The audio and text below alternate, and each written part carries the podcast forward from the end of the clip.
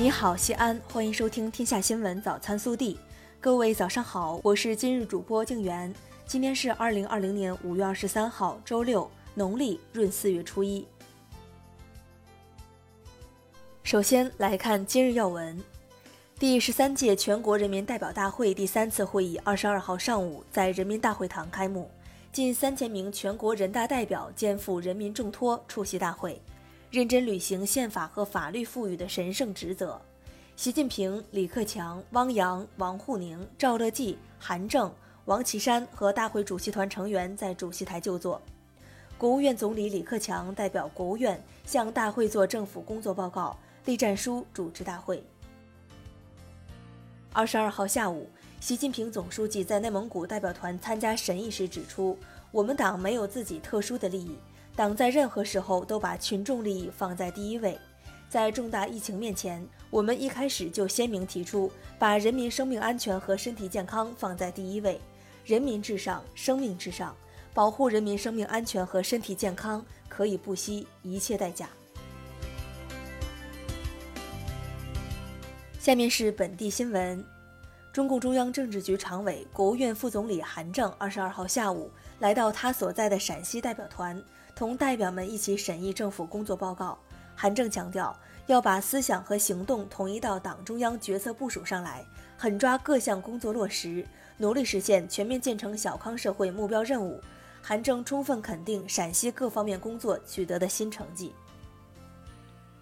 全国人大代表、市长李明远在京参加十三届全国人大三次会议时建议，国家支持建设中欧班列西安集结中心。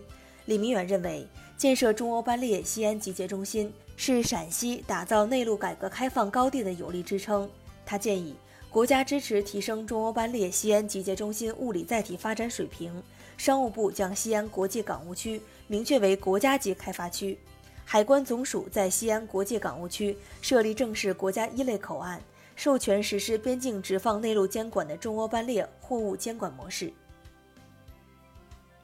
正在北京参加全国两会的全国政协委员、西安市政协主席岳华峰建议国家支持加快西安轨道交通建设。他建议充分考虑西安的特殊实际，在轨道交通项目审批，特别是近期急需实施项目的审批上，给予西安更多支持。重点围绕加快都市圈功能布局优化与疏解，加快西咸一体化进程，增强主城区城市承载力和集聚辐射能力。完善阎良、临潼、鄠邑等副中心城市功能。五月二十二号，西安奥体中心主体育场正式启动预制橡胶跑道铺设，在来自意大利的专业技师指导下，铺设工作将在二十天左右完成。西安奥体中心建设项目进入全面收官阶段。五月二十二号。四九零七四四中欧班列西安至加德满都南亚班列从中国铁路西安局集团有限公司西安西站新筑车站出发，驶向尼泊尔首都加德满都。这是中欧班列开行以来陕西首趟开往南亚国家的货运班列。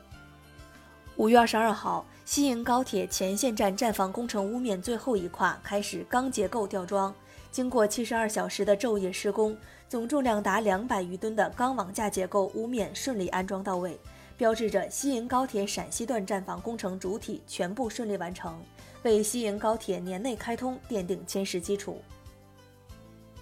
五月二十二号，我市在秦岭国家植物园举行西安市二零二零年国际生物多样性日主题宣传教育活动。记者从当天的活动现场了解到，根据最新一次的全市野生动物摸底调查结果，我市兽类从五十五种。增加到了八十余种，鸟类从二百四十八种增加到了四百余种。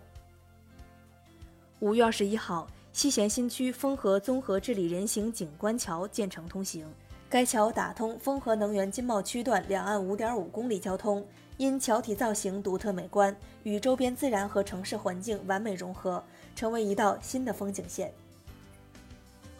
家住白鹿原的十四岁女孩张英，因为村里不通公交，每天上学路程近两个小时，心疼外公每天接送太辛苦，张英用攒下的五十元买了滑板，每天五点就起床，滑一个小时滑板，在家步行和坐公交上学。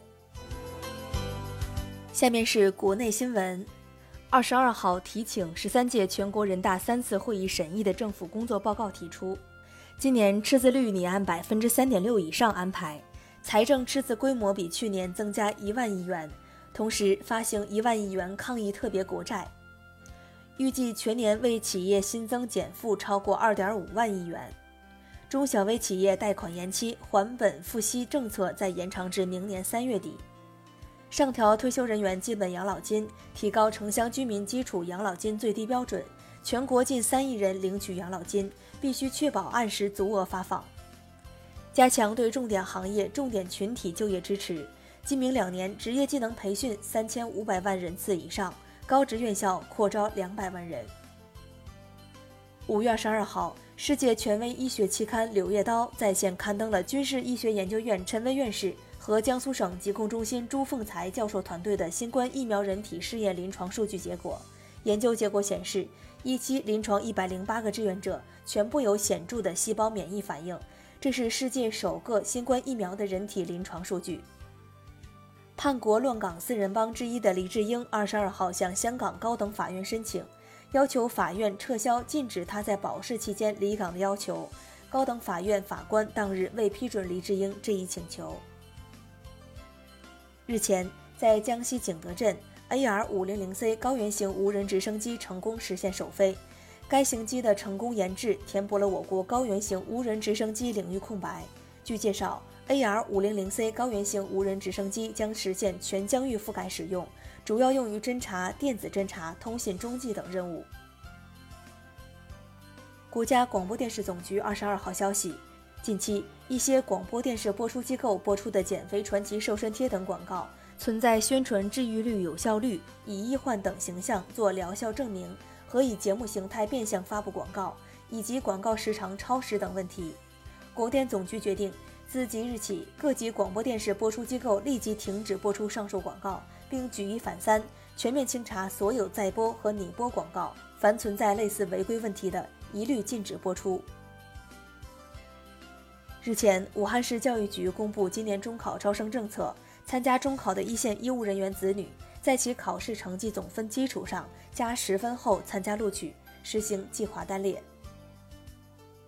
二十一号晚至二十二号早晨，广州遭遇特大暴雨，其中黄埔、增城两区灾情严重，目前已造成四人死亡。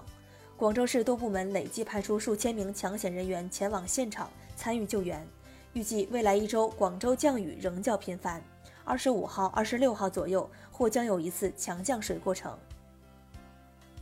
山东省纪委监委二十二号发布消息，山东省民政厅原党组书记、厅长陈先运严重违纪违法，被开除党籍和公职。五月二十号，安徽绩溪县金沙派出所接到报警，一男子在铁路轨道上被撞身亡，当地警方赶往现场处置。经调查。该男子在铁轨上拍铁路安全警示视频，后一秒被撞身亡。以上就是今天早新闻的全部内容，更多精彩内容请持续锁定我们的官方微信，明天不见不散。